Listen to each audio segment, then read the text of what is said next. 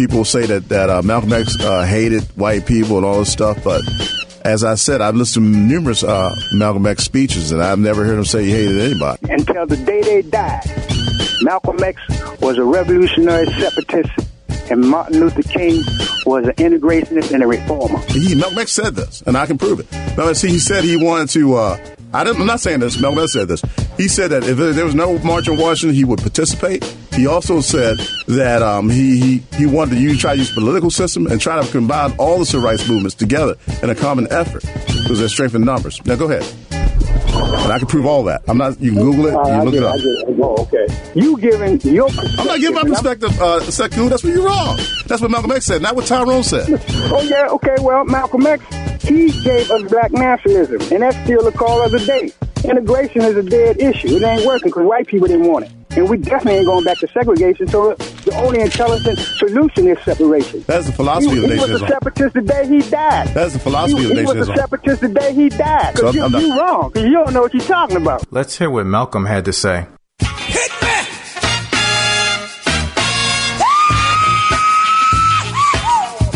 I would say that Uncle Martin is my friend.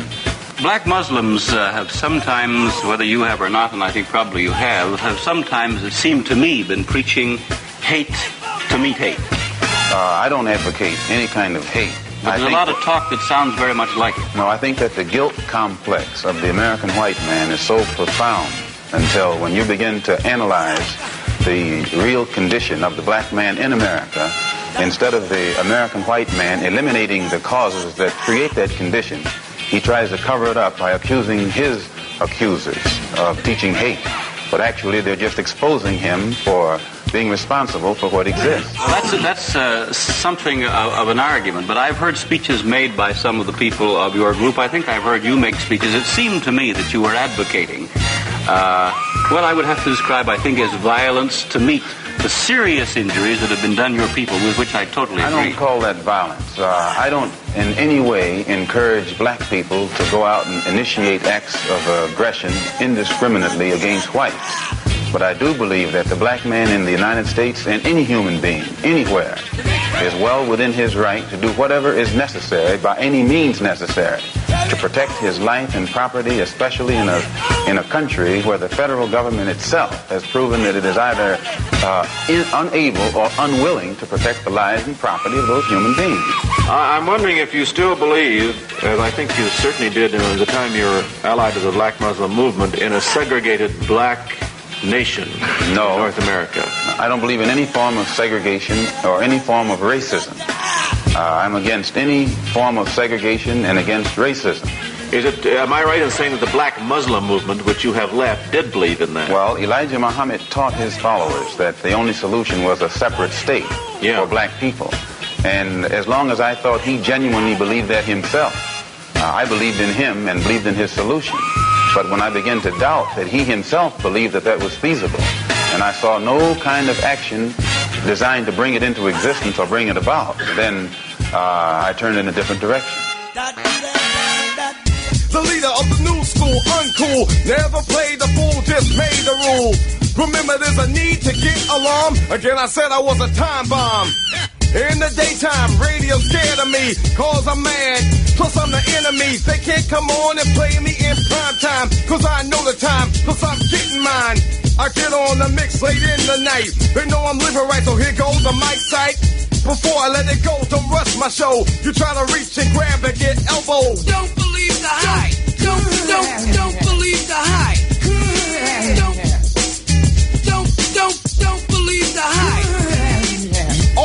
All the you can hang on my hold the rope, but they hope to the pope and play it ain't dope.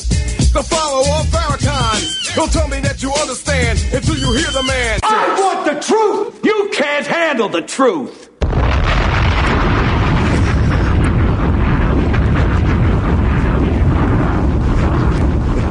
Hello, Baltimore.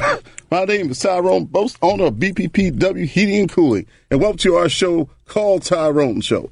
And I'm here with my millennial co-host, my African American history and cultural gangsters, Leroy Myers, a graduate student and teaching assistant at the University of Oklahoma. His area of study is the dynamics of African American and Native American history. Say hello, Leroy. Uh, good afternoon, Baltimore. Okay, Baltimore. Leroy is in Oklahoma, and he should be getting his master's degree in May, and then he'll be working on his PhD. Congratulations. Okay, and my other millennial co-host, uh, Zachary Leacock, a social media entrepreneur who majored in audio production, radio, TV, and film at Howard University, the Black Harvard. he is he is a socially conscious vegan and producer of the Channel 10 podcast, which features interviews with pioneering rap artists. Good afternoon, Baltimore. It's great to be back. Okay, this is um, um okay. We've uh, I think the, the anniversary of the uh, uh, the death of Freddie Gray, I, th- I believe, was uh, April the twelfth. And um, uh, in light of that, um, we we were going to look at some things. Um, and uh, the theme of the, of the of the last show was uh, "Don't believe the hype," and and here again, it's just like a part two. Don't believe the hype, part two. So what we're going to try to do is reveal some truths and things that are hidden in plain sight, like we normally do on this show. Things that are actually hidden in plain sight, but we either we can't look at them because they're too difficult for us to look at, or too difficult to accept. But they're right there. All you got to do is take a, you know, nowadays is take a computer and Google it. Okay. Um, and then, we're to also discuss the danger of emotion uh, without proper analysis. Okay. Emotion is good, but you got to use analysis when you're when you're um, e- uh, exuding emotion, so you don't become overly emotional at the wrong time. okay. And passion is good too. All right, but you don't want passion without without proper analysis either. Without you know without analysis, devoid of analysis.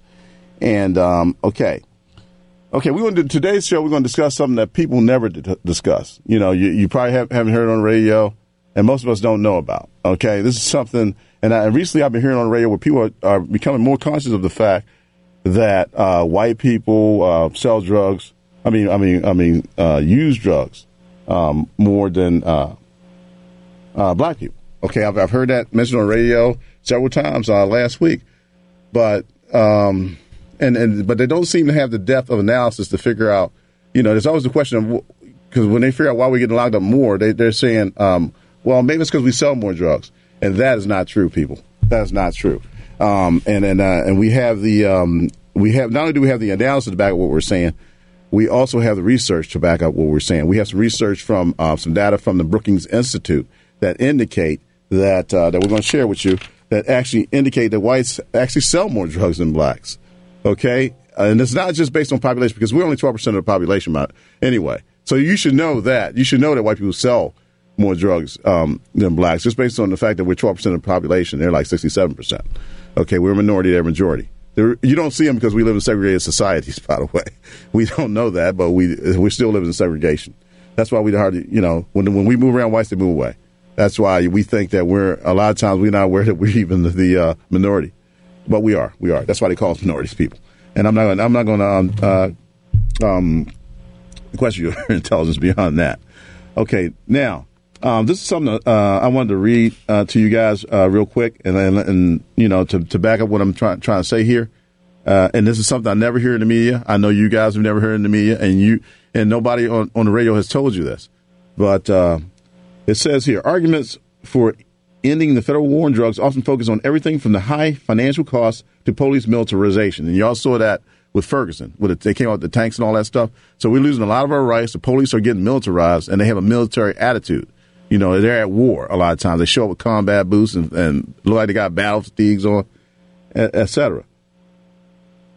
Something on full display on the recent events in Ferguson.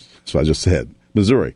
But another damaging aspect is significant racial disparities in how these laws are applied and who gets punished. As a recent study conducted by the Brookings Institute demonstrates, whites are actually more likely than blacks to sell drugs and about as likely to consume them. Whites were about 45 more likely than blacks to sell drugs. 45%. 45% more likely than blacks to sell drugs. And let me explain this. We don't, the reason why whites sell more drugs, the main reason is because, um, not just because of population. It's all, all, it also has to do with per capita. So if you had 100 white people in a room of the same age group, that group of white people and 100 black people of the same age group, that group of white people would actually have experienced selling drugs. I think 6.6% for whites and something like 5 something percent for blacks of, of a, young, a group of young people. Yep, 5%. So, okay. I'm just coming off the top of my head. But, um, but, but, so it's more than just about population. It's just by virtue of population that would be true, but it's also about uh, per capita selling of drugs. White people actually sell more drugs than black people.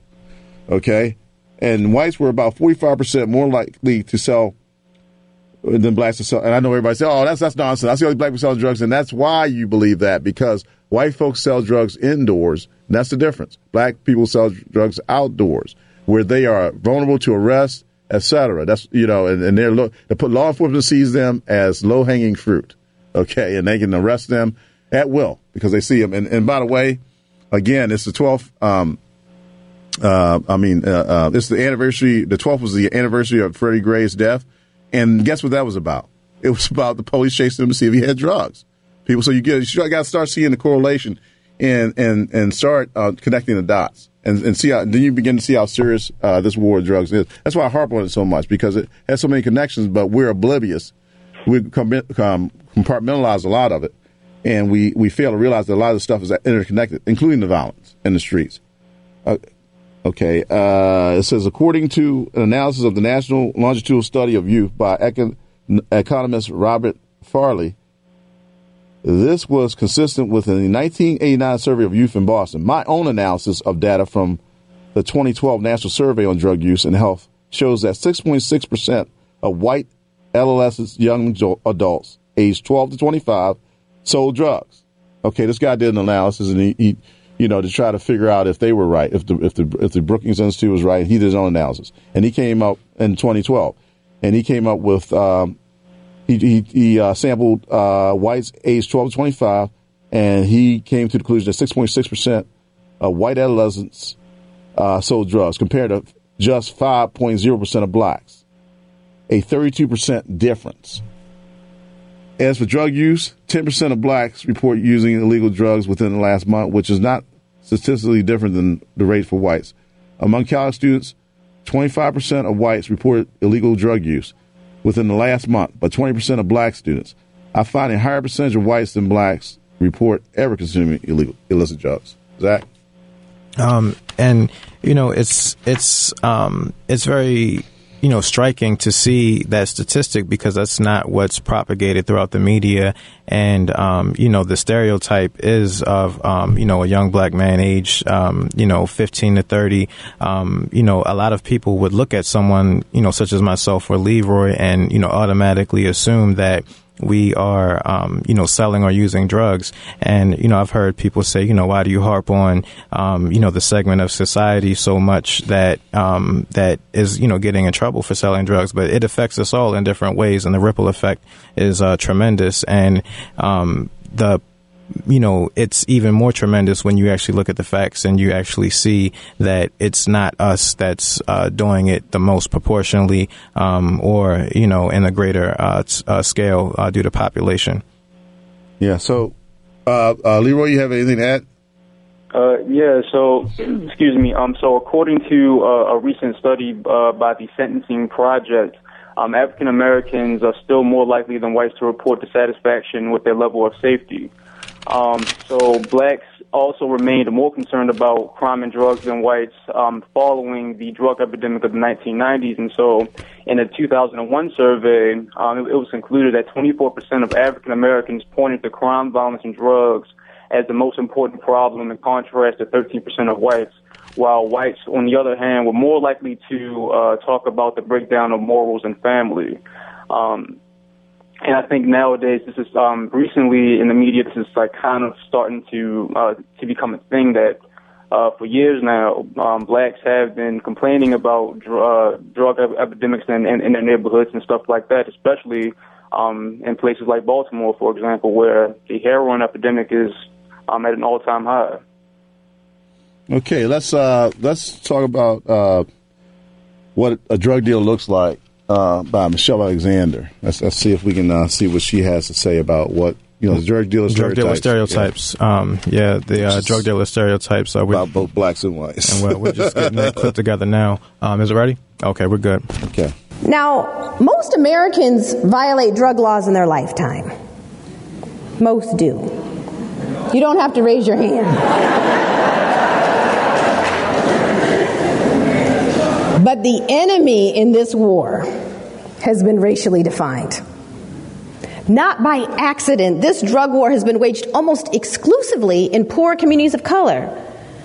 Even though studies have consistently shown now for decades that, contrary to popular belief, people of color are no more likely to use or sell illegal drugs than whites.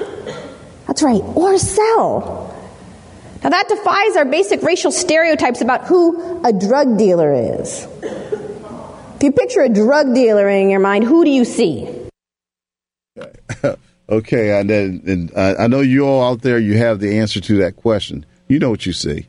You know what you see because we've been taught that we know, you know, we're, we're inferior and, and we've always accepted uh, second class citizenship. We've been trained to do that. So we accept the fact that the police can come into our neighborhoods, bust our doors down, and arrest us at will and, and violate our rights when we're when we're driving and pulled over on the road without questioning, without doing any research to find out what's going on. And and um, so this is what I've always suspected this to be the case. It's just I you know I had to see it you know in writing, which I which I've had an opportunity to do in order for me to confirm what I- what I already know. Um, and the thing about it is, it's estimated that one third of black males will spend time in the state or federal prison at some point in their lifetime. That's how crucial it is that we understand and deal with this problem because um, the the the uh, arrest rates of blacks has been driven by the war on drugs. And by the way, um, um, the, the we have there's 2.3 million people in prison now. In 1980, there were there were 300 about 300,000 people in prison. Okay, so you had 300,000, 300,000 in prison before yeah 1980 then, then you know today 2016 there's uh 2.3 million people. The only thing that happened that's different between then and now is the war on drugs okay? And the, the the stats actually back up what i'm saying okay? That's this is what is consuming our young people the war on drugs. And the thing about it is it's not something that just black people do or selling drugs as we indicated. Is when when whenever you have large populations of poor people you, you, you're going to have them engaging in black markets, and that's true in Mexico. It's true in uh, uh, Colombia. I mean, how many black people they got living there? What's the excuse there? You know, there's a war on drugs there too. So those those there's there's a lot of deaths behind that in Mexico, and a lot of deaths in places like Colombia and and other places where there's a, an intense war on drugs. So what what what I'm saying is that as a solution, we need to come up with a better, better um, tack, a better uh, way to uh, approach the situation because it's consuming our youth. We're about to use the third uh, generation of uh, urban youth, and they're being uh, targeted. Now, I'm in no way, I'm in no way condoning the selling of drugs. I do, you know, I don't agree that anybody should be selling drugs. I think you should be punished for your crimes. However, there are countries that have come to things which are known as reduction of harm which is you get treatment on demand. You know, you get treatment on demand as treatment as opposed they have a treatment focus as opposed to uh, uh, an incarceration focus. Now, in, in places like Portugal, they were arresting people. They had a, a big war on drugs years ago. They were arresting people out of their mind, and they were people were coming up with large cases of syphilis and AIDS, and they had big epidemics of those diseases. So they decided that what they were doing was stupid, so they stopped doing it because they didn't want to keep arresting their people. Okay, and and um, so what they came up with was a policy called reduction of harm. They they actually legalized all drugs. All drugs in Portugal are legal, and um, what they did was they they had clinics where you can actually go get heroin, and they'll wean you off of it. You know, people want help, and and in the United States, what I understand from talking to people that you know that know about how the system works, if you go to get treatment in the United States, if you're lucky enough to get it, what happens is if you miss one, if you miss one section, they throw you out. All right. Okay. Or if you, you know, you, you can be just smart mouthing somebody, they can throw you out. So they use that as a punishment, the, thr the threat of throwing you out. And they'll top, in a lot of cases, they'll top your whole day. If you're poor, they'll tie your whole day up. You'll sit around a group and all this kind of stuff and, and telling your life history and all that. And uh, the focus is, is, is basically on the program itself, not the actual goal, which is to get people off of drugs. And, and according to people that I've spoken to about this. And uh, so, you know, a lot of times they get discouraged or whatever. And if you get thrown out because you missed um, your appointment, I mean, what's the, what's the point? You know, what's the point? If, you, if you're truly trying to get these people off drugs, what is the point? And um, in order to uh, deal with a lot of the violence uh, associated with the, with the uh, war on drugs, the only thing we can do, people, is to uh, take the profit motive out of it, just like we had to do with alcohol. Um, in this paper, I was looking at the Sun paper, and then they were talking about, uh, um, uh, you know, people were protesting because um, State's Attorney Mosby she she wouldn't reopen the Tyrone West case. Okay, and um, probably because she don't have enough evidence. She's got to be careful too. You got to remember that you can't just open the case frivolously. You know, because you you may have evidence later that may actually make the case, but you can't just. She has certain rules she's got to follow, or, or she'll look silly and incompetent. So I got I got an ear on the side that she does, just simply doesn't have enough new evidence to, to open the case. But people, nonetheless, people are protesting, and they have a right to do that. That she hasn't reopened the case. And by the way, Tyrone West, again, they were searching for drugs. Okay, and they said that um, he resisted arrest, but the witnesses that were there said that the police, you know, uh, they beat him with batons. It was like 10, 12 police beat him with batons. You know, they they um, you know they they they they like 12 police just, just beat him, you know, senseless. And they said his cause of death was his heart stop. But that's the cause of death for everybody. Okay, that's how they tell if you're dead. They check your pulse to see if you have a, a pulse.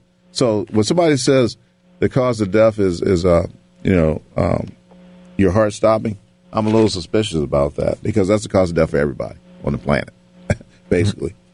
Um, Zach, Um, and you know, th- the main thing to point out is that you know this happens in black communities and not white communities. Uh, and you know, we harp on this again uh, when you know whites sell drugs at a higher rate, and um, it leads to situations, um, you know, where where we are being targeted and uh, killed, and um, also the ripple effects of it through the community uh, can be tremendous in a lot of ways that people don't even uh, you know think you know you don't necessarily connect uh, the war on drugs to certain things. So um, I have an article here from uh, bigthink.com let, let me interject real quick.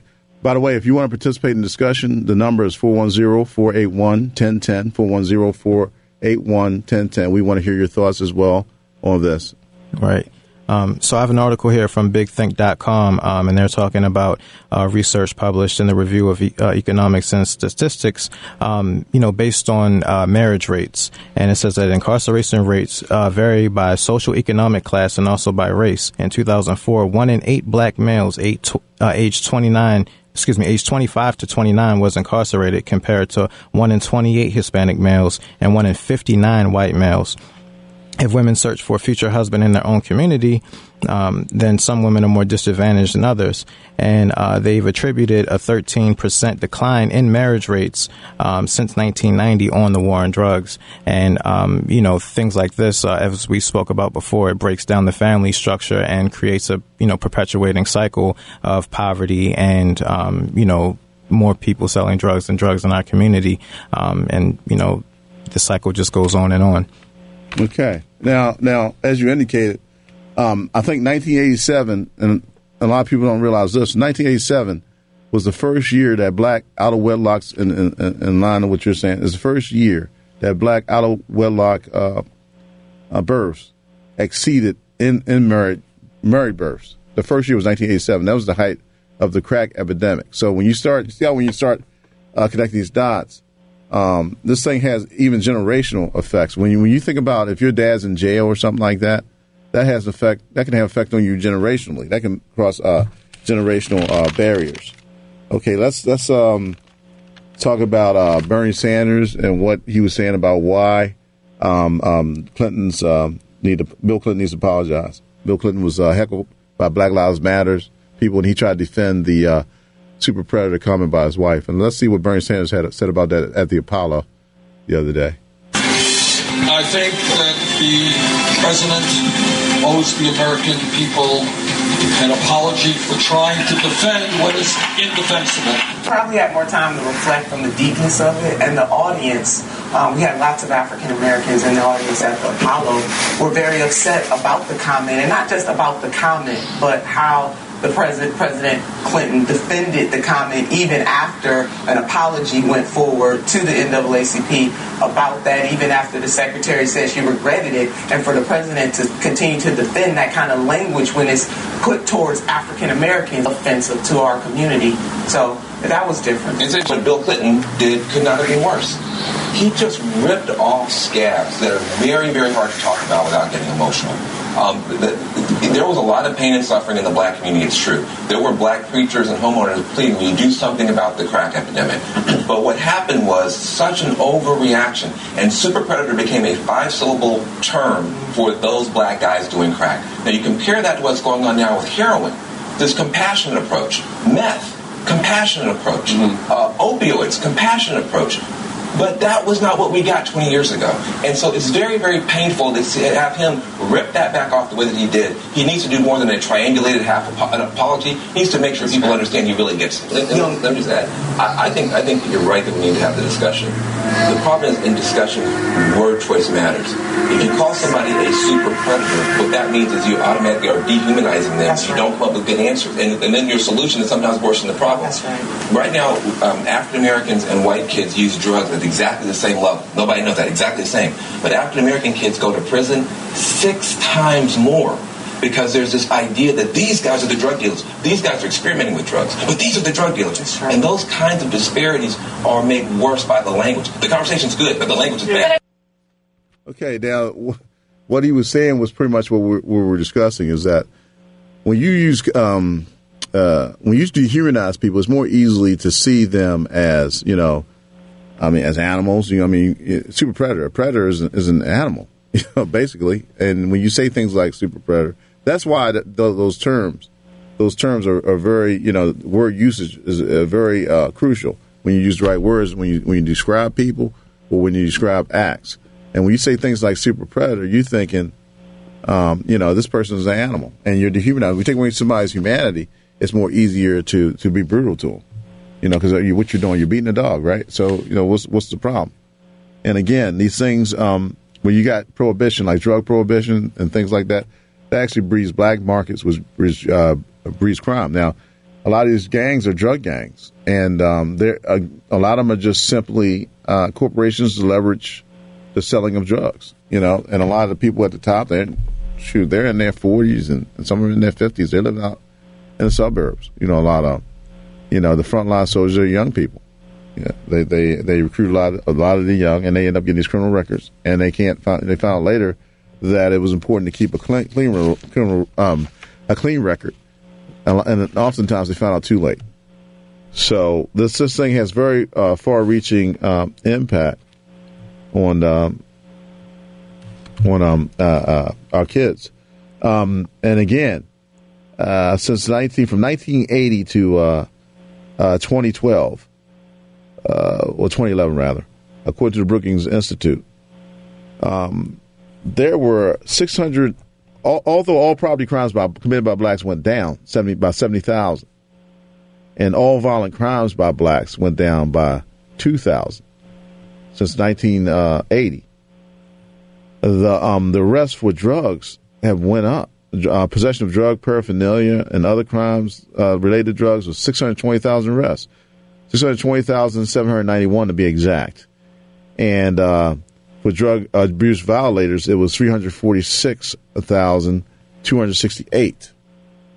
Okay, so again, okay, the number is uh, 410 481 1010. 410 481 1010 if you want to join us uh, in the discussion. So, as you can see, this, uh, this, this whole uh, war on drugs has had a very devastating effect, and especially if, if you think if if the uh, if more whites are selling drugs, and let's just follow the follow my logic here. If more whites are selling drugs and more whites are using drugs than blacks, and and this is let's say that's true. Let's say you arrest every Negro in the hood that's selling drugs. How is that going to solve America's drug problem? If that's the case, so uh, we may be um, destroying our youth uh, for all the wrong reasons. Right, and it makes you. Um, that is a good reason. Go ahead. and it makes you uh, definitely wonder um, if the goal is actually to uh, solve America's drug problem at all, um, because um, you know the research bears it out, and um, examples from other countries that have decriminalized. Uh, drugs um, have had you know quite a lot of success in uh, declining drug rates, declining c- crime rates, declining uh, violence rates, and even uh, declining levels of uh, HIV. Um, you know, when you look at addicts as as um, as as people who are sick instead of criminals. And when you uh, get rid of the black markets, which actually uh, escalate the val- the uh, value of drugs because it's illegal. Yeah, yeah, and you know, um, for example, um, according to the Foundation for Economic Education, uh, Mexican drug lords they they derive um, an estimated sixty to seventy percent of their income from pot sales. So just so just imagine if uh, if the United States finally decides to um, to decriminalize, you know, totally uh, marijuana uh, overall, the impact that could have on the Mexican drug war. But then also um, at the same time. Uh, 70% of the drugs, um, I'm sorry, 70% of the guns that are uh, confisc- confiscated in Mexico, they all come from the United States. So that kind of goes back to, you know, Zach's point of, you know, do they really want to stop the drug war or not? Right, right. And, and and the thing about it is we we also don't get the linkage between guns and drugs. Okay, it's like we compartmentalize everything. We don't get it. If you're selling drugs, in, in most cases, you know you're going to have guns. You're going to have guns because people are going to challenge you for your for your, for the right to sell drugs in that corner. Eventually, you have other crews moving into your territory when somebody gets arrested or whatever, and they, they're going to be fighting for you know for the right to sell drugs because that's you're fighting for money basically. Uh, And then uh, I was going to say to connect the dots, um, you know, we have to look at the reasons why people um, are selling drugs in the first place, and that goes back to the uh, poverty issues that we speak about, the, um, a lot of the political issues about um, investment in communities. Um, so everything definitely uh, connects, and um, you know it's very important that you know we look at the decriminalization of uh, of drugs, and we also look at the uh, imp- impacts of various investments in our community, and um, hold politicians to the fire. Yeah. And um, the thing about it is, if you, it's easy for for you know somebody like me to say, uh, well, they shouldn't be selling drugs; they need to be locked up. You know, not having to live in poverty. You know, I'm saying not having to live in abject poverty and no and no opportunity. You know, with nothing to lose. I already got a criminal record. What do I got to lose by getting locked up? It might be an improvement. At least I know when I go to jail. And this is what people don't realize. If I go to jail, I got I got gas, electric, I got heat, I got uh, three meals. You know, all my homies are there. So it, it may not be such a big deal for me to go to jail if I've already been there and already have a record and Right. can't get a job on the street. So go ahead. And um, as you know, as a young person, um, it does get frustrating. Um, you know, especially when you look at the facts, it gets frustrating. You know, when you uh, you know step on an elevator, um, or you know you're walking to your car, and you know people have an adverse uh, reaction, or if uh, anytime you don't get a job, or you know any of these things, it's always in the back of your mind. Um, is it because of you know various stereotypes that aren't even true about me? Um, that aren't even true about me as an individual, or you know my people as a whole. Yeah, my, my the thing about me is it's not even that. I don't even care about that so much as the real the real danger of being killed by a, a police officer. We got calls, but let's go to Bernie Sanders. Um, why Black Lives Matter, and that'll explain what I'm trying to say. Bernie Sanders, why Black? We'll, we'll get to you people. Just just uh, hold on, just hold tight. We want to hear your, your your views too, and we Let's put that question to Senator Sanders. Black Lives Matter.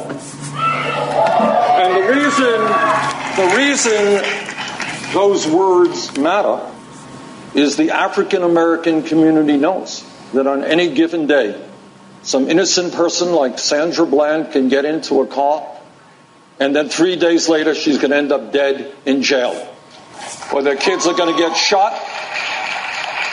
We need to combat institutional racism from top to bottom, and we need major, major reforms in a broken criminal justice system in which we have more people in jail than China. And I intend to tackle that issue to make sure that our people have education and jobs rather than jail cells. Okay, a point well taken. All right, um, okay. Next caller. Okay, we'll go up to uh, Baba. How's it going? Good afternoon, Baba. Hello? Yeah, how's it going, Baba? Hello? Yes, sir. You're on. Well, How you doing? let me say something about drugs. The coca tree grows in the Caribbean and it grows in Africa too, where the coca, uh, where the people there can take the uh, coca sometime for healing because it, uh, you know, it helps with, with, with pain, right. with childbirth, and a lot of stuff. But they do not use the coca like they do uh, in this country Right. and in the uh. Western world for distribution and and getting high. Because if you get caught with drugs in Africa, the police catch you with drugs. You are cer- you will be taken to the police station and in the backyard and shot. Okay. And so that's that's the case in a lot of a lot of places, uh, um, Bob. I, I find it quite easy to believe because that- that's the case in a lot of countries. You know, they they uh, you can be uh, beheaded um, in um, Saudi Arabia for selling drugs, and, um, and you can be hanged in Egypt for uh, selling drugs. As I, as I've said before, when I was at the airport, they had a big sign there uh, saying that uh, the selling of drugs in English at the airport, saying the selling of drugs is punishable by, by hanging. You know, have a nice day. Have a nice visit to Egypt. So, yeah, go ahead, Zach. Um, and I was going to say, you know, um, um, a lot of these types of places that have these types of laws, um, you know, they don't necessarily have the same social economic structure uh, that we do. So, you know, with Saudi Arabia, um, you know, a lot of people have the, the government jobs and the oil money, um, and they don't have, you know, necessarily. I mean, there's a lot of poor people, but um, you know, we have a history of of uh, African Americans uh, being sequestered in a certain area, and- right, right. Uh, you know, being ghettoized and poverty, uh, which lead to us selling drugs and then being targeted for it when we don't even uh, sell the most drugs. Um, so, you know, I mean, you know, one solution would be to start beheading and, and all No, that. but- That's not gonna happen. um, or you could just, you know, decriminalize it and, um, you know, you know, and improve the quality of life for everyone. Let's go to Um, Mark, then we'll, I'll hit on that. Okay, so uh, Mark, how's it going? Hey, how you guys doing? All right, Mark, how's it going? Right, let me turn my radio down a little bit. I was listening to you guys as they came in the house. Hey, Mark, have you ever heard anybody discuss this on the radio that whites actually uh, sell more dope than, than black people? That white's what? Sell more drugs than black people. You- have you ever heard this yeah, discussed lately? I, I've I've heard people um um say that. You know, In the media? uh, no, not in the media. That's what I'm saying. No, that's what, that's no, what, I, I haven't heard that- anybody in the media say. That's the point we're making. And it's very easy to Google. It's not like, it's even hard to Google. It's like, you know, I've been to, um, like I was at this, um, this function where they had people who were supposed to be activists. They had grant money or whatever to do act, activist work Mm-hmm. in Sandtown, Winchester. And when I asked the person who was leading the discussion, what was the unemployment rate in Sandtown, Winchester, she didn't even know. She didn't even know. It's very easy to Google this stuff. All you have to do is Google it. It'll come right up. Google um, what is the unemployment rate in Sandtown, Winchester. It comes right up to uh, you know it's uh, fifty eight point one. I mean fifty point eight percent, I believe, if I remember correctly, by the Justice Policy Institute. And then, and for somebody to be in a position to help our people and supposed to be helping our people, not to know that that's egregious. And they and she didn't get the link to the drug problem or anything as far as the violence in the community or nothing. She seemed to didn't you know, I was shocked that she was even leading a discussion in a, at a college. It was at a college, at Coppin State University, and I was shocked that the the level of knowledge and awareness as far as you know the oppression of our people, lack of opportunity in those communities, and she's an activist in the community. Sad. Well, we definitely, you know, um, uh, Tyrone, we got a lot of people running. Did you know this? Um, when you get a chance, man, pick up. I don't know if you get it, but the Sun, April, the Sunday Sun, you got it. Yeah, I got it. I they got it. got a lot of stuff. I don't know if you saw uh, where Dan Roderick interviewed 50 candidates for uh, city council, uh, and it was 52 scheduled. Look, one couldn't find want to be a, a council person that couldn't find the the Sun paper office on on uh, Calvert Street. Mm, Sad. isn't it? But look, man, the good news, um, you know, I was looking in when you get a chance looking there, um, on the Maryland on the UB, UMBC. This is what I'd like to see, Tyrone, a lot more of this. UMBC um, aims to serve its community, its partnering, you know, with with that community down there, and um, it was talking about the young lady, uh, uh, Cassandra Fenn, exercise class and blood pressure screenings and job, you know, information and stuff like that. You know, for time purposes, um, you know, that's what it's talking about. Um, that they partnered with the community, you know, and they opened a new center um, that has a lot of different services in there. And I, I would like to see more of that. I would like to see more on the front end, you know, uh, uh, doing things for our community. And also, did you hear about uh, uh, what Batts did? I never thought Batts or any other commissioner that wasn't at least from Maryland or Baltimore um, had a clue what was going on. Right, did you hear right. about what he did? No, no, go ahead. Go ahead. In Enlighten that me. same paper, Batts understated use of tasers former commissioner gave inaccurate numbers to a city council committee. Months after the, uh, he asked the Justice Department to reform Baltimore, uh, Batts went before a city council committee to detail how much force used during arrest. Batts told Public Safety Committee in January 2015 that police had logged fewer than 500 taser deployments from 2012 to 2014, according to his uh, report. But a six-month Baltimore Sun investigation, I'm gonna jump down. According to records obtained, Public Information Act, the department reported to the state that police used tasers 730 So, so, times. so what you're telling me is that police lie on reports? No, this is bad, though. This this is this. He's a police officer. That- I mean, he's a police. He might be the commissioner, but he's still an officer of the law. So you telling me law enforcement That's lie? saying. You know, a lot of people, yeah, they fired, you know, bad. Uh, 730 incidents. Right, right. I, you know, I know they and fought. he also lied about being part of the president's uh, council on, uh, you know, that, that the council that, that that he convened for the task force Right, right. uh, for police brutality. He lied about that also. Well, I mean, um, like I said about when I mentioned um, Tyrone West, they said that he was resisting arrest, but the witnesses said he didn't resist. Not one time. They said that he was pulled out of the car by his his dreadlocks, dragged out of the car by his dreadlocks, and beat. The, they beat the crap out of him. Huh? It was black officers involved in that too. Of course, like they don't. They're the worst kind. Sometimes, they, sometimes they're the You worst. one percent of people, Tyrone. Somebody much smarter than me said this. That ain't gonna do the right thing. Doctors, lawyer, Indian chief, police, politicians, uh, preachers, everybody. So we got to hold those people accountable. So, And, uh, so what do you, know, think? And then, so, what do you think? Do what we can, man. So, what do you think the war, the, the purpose of the war on drugs is? If more white people are selling drugs and using drugs than black people, and they locked up every Negro they can find. was- is a joke, man. I grew up, you know, in, in in the seventies. It was a lot of drugs. My cousin back and forth, New York to Baltimore. Long story short, my parents broke up, and I was born up there. I seen my cousin and them, you know, get on drugs at, at teenagers, and Right. my friends down here. You know, the alcohol got me as a teenager. I was caught up 15 years, been clean. It's over 20 Good. years. And um, the war on dr- drugs is a joke. It should have been a war on the uh, the effects Right, right. I agree. of the I crack agree. addiction, uh, you know, on our communities, the Right. the violence, the, The- poverty, the, the, the, the, the homelessness, and all that. And they should have treated it like a medical condition instead of starting to arrest us in mass. Yes, sir. And um, what happened? That's what happened. We, like I said, 1980, we only had 300,000 people in, in prison, man.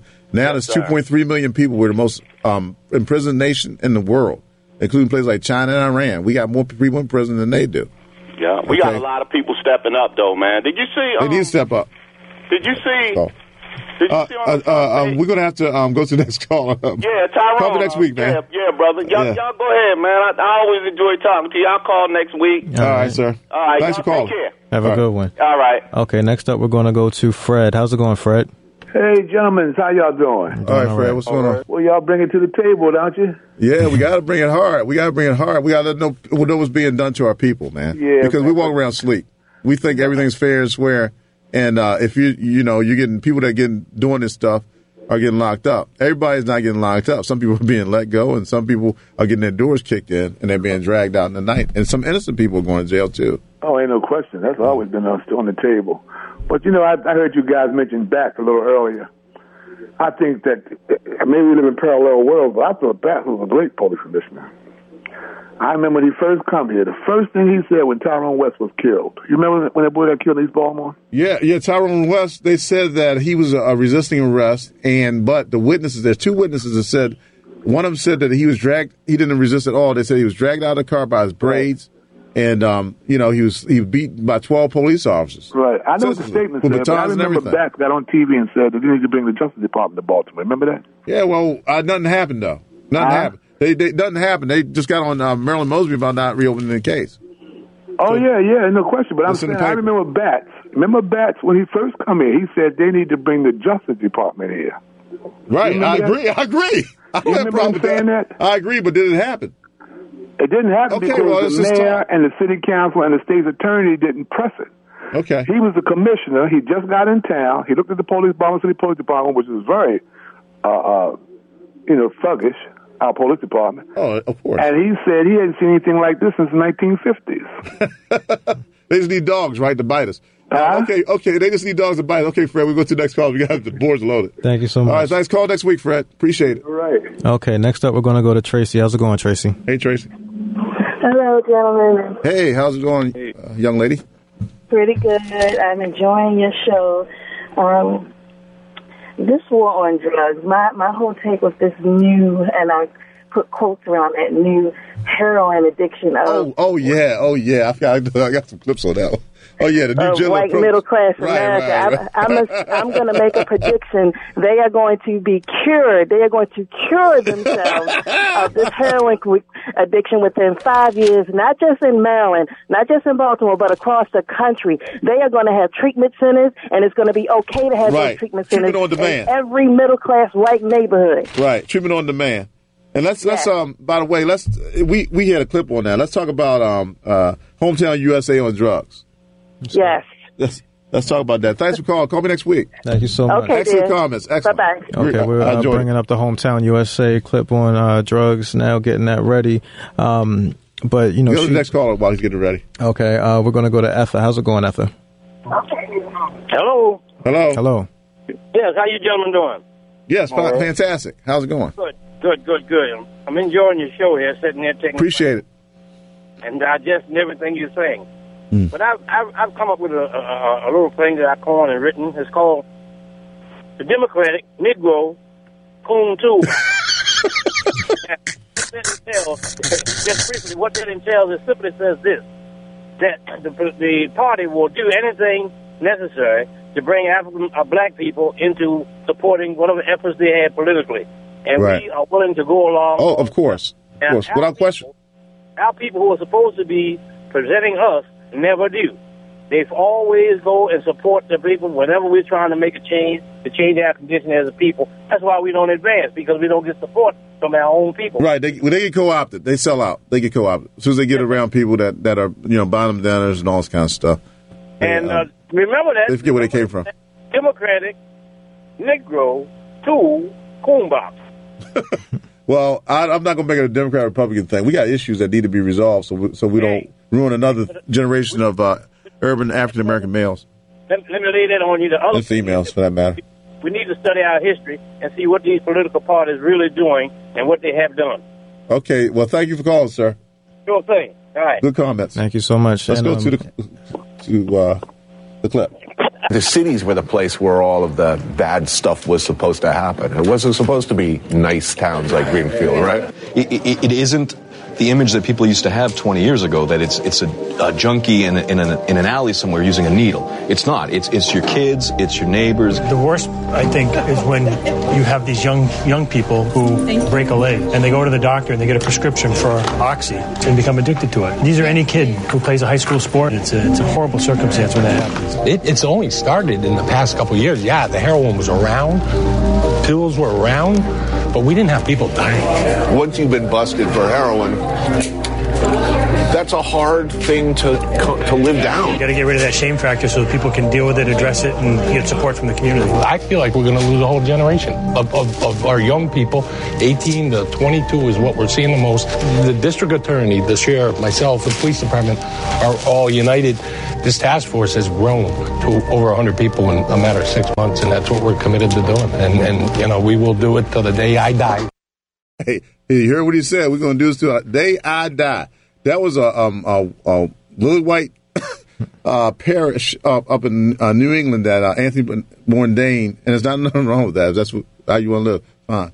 Where Anthony Bourdain visited, you know, and uh, those people aren't going to sacrifice their children to war on drugs. They they convened a meeting. They had the sheriff, they had the uh, district attorney, and and everybody of any importance there, and tell them, look, this is the way it's going to be. You're not going to be playing that war on drug stuff in our community. You play that down there with the Negroes. We don't. We, we're not going for all that. Okay, and that. But we here here here come us. We're willing to, to um, let our children be consumed by this thing without a whimper. You know, we we let people come into our community and convince us that if they can lock up as many young Negroes as they can, then it'll solve America's drug problem. Ain't to happen, people. It's never to happen. This ain't gonna, it ain't to go down that way. So we got with better solutions. Go ahead, Zach. And uh, you know, going back to what uh, Tracy said about you know now that it's um, you know affecting the white community, um, you know she wouldn't be surprised if uh, they found you know a cure to to uh, you know uh, the addiction. Um, you know, just recently now you hear about uh, Suboxone and other drugs that that that block uh, the uh, heroin addiction, and um, I see articles about you know the FDA approving implants, um, right? Uh, that you know help against uh, heroin addiction. when in our community, you know, We they, got methadone. They, they got methadone. they put you on more of the same thing. Um, so you know, it really does make you wonder what the real purpose of Right. the war on drugs is. And those methadone clinics, by the way, they make money. I, I worked in, in one of them. Um, I, was, I was installing a, a piping system in, in one of them. And uh, I'm not to say where it's at, but you know, it's not necessary. But they, I think they got paid like a couple hundred dollars a head for people that were getting uh, methadone. And, uh, and the guy had a ministry there and everything. And uh, he was getting paid. It wasn't all about altruistic uh, issues. It was about getting paid for every drug head he can get. And I'm pr- pretty sure states probably probably gets federal funding for each one of them as well. So you know, it's it's like again, it's like we are the whipping boy for the uh, war on drugs. And again, the whipping boy is the person that took beatings for the king's son when the king wasn't around. Okay, if the if the king's son did not get his lessons, the prince did not get his lessons, then the whipping boy would get the whippings. Okay, if you were a whipping boy that the prince did not care about, then you were in trouble. And it seems like we are the whipping boy that nobody cares about. And um, if you want, that's that's from the 19th century England, that whipping boy. but again, as we said before, we're like uh, an elephant. You know, the way they restrain an elephant with so much power in the, in the city, you know, 68% black. The way they, they teach restrain an elephant is from as when the elephant's a baby, they tie him to a little tree, and he can't get away from that little tree. And as the elephant grows up, he still believes he can't get away from that little tree. You know, and then he becomes a full grown bull elephant, all he has to do is snap that tree out with one movement, and he still believes he can't get away from that tree. And that is the mentality of the of the um, the uh, not only the American black man, but the uh, Baltimore black man and woman.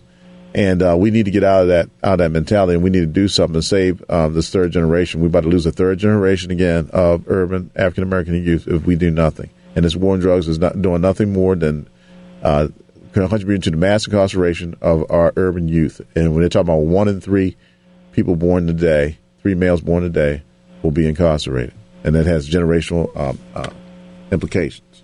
Exactly, and um, you know, previous caller Mark, um, you know, it makes me think about you know what can we actually do. So he mentioned uh, UMBC partnering with the community, and we've spoken previously on the show about the uh, TIF for the uh, Under Armour uh, complex. So, um, you know, what's something that we can do about uh, situations is uh, hold our politicians accountable. Um, let's have um, a company like Under Armour, if they're getting this, um, you know, have them do something in the community uh, that's similar, um, you know, to help uh, actually rehabilitate people and not just uh, string them along um, on methadone and get money.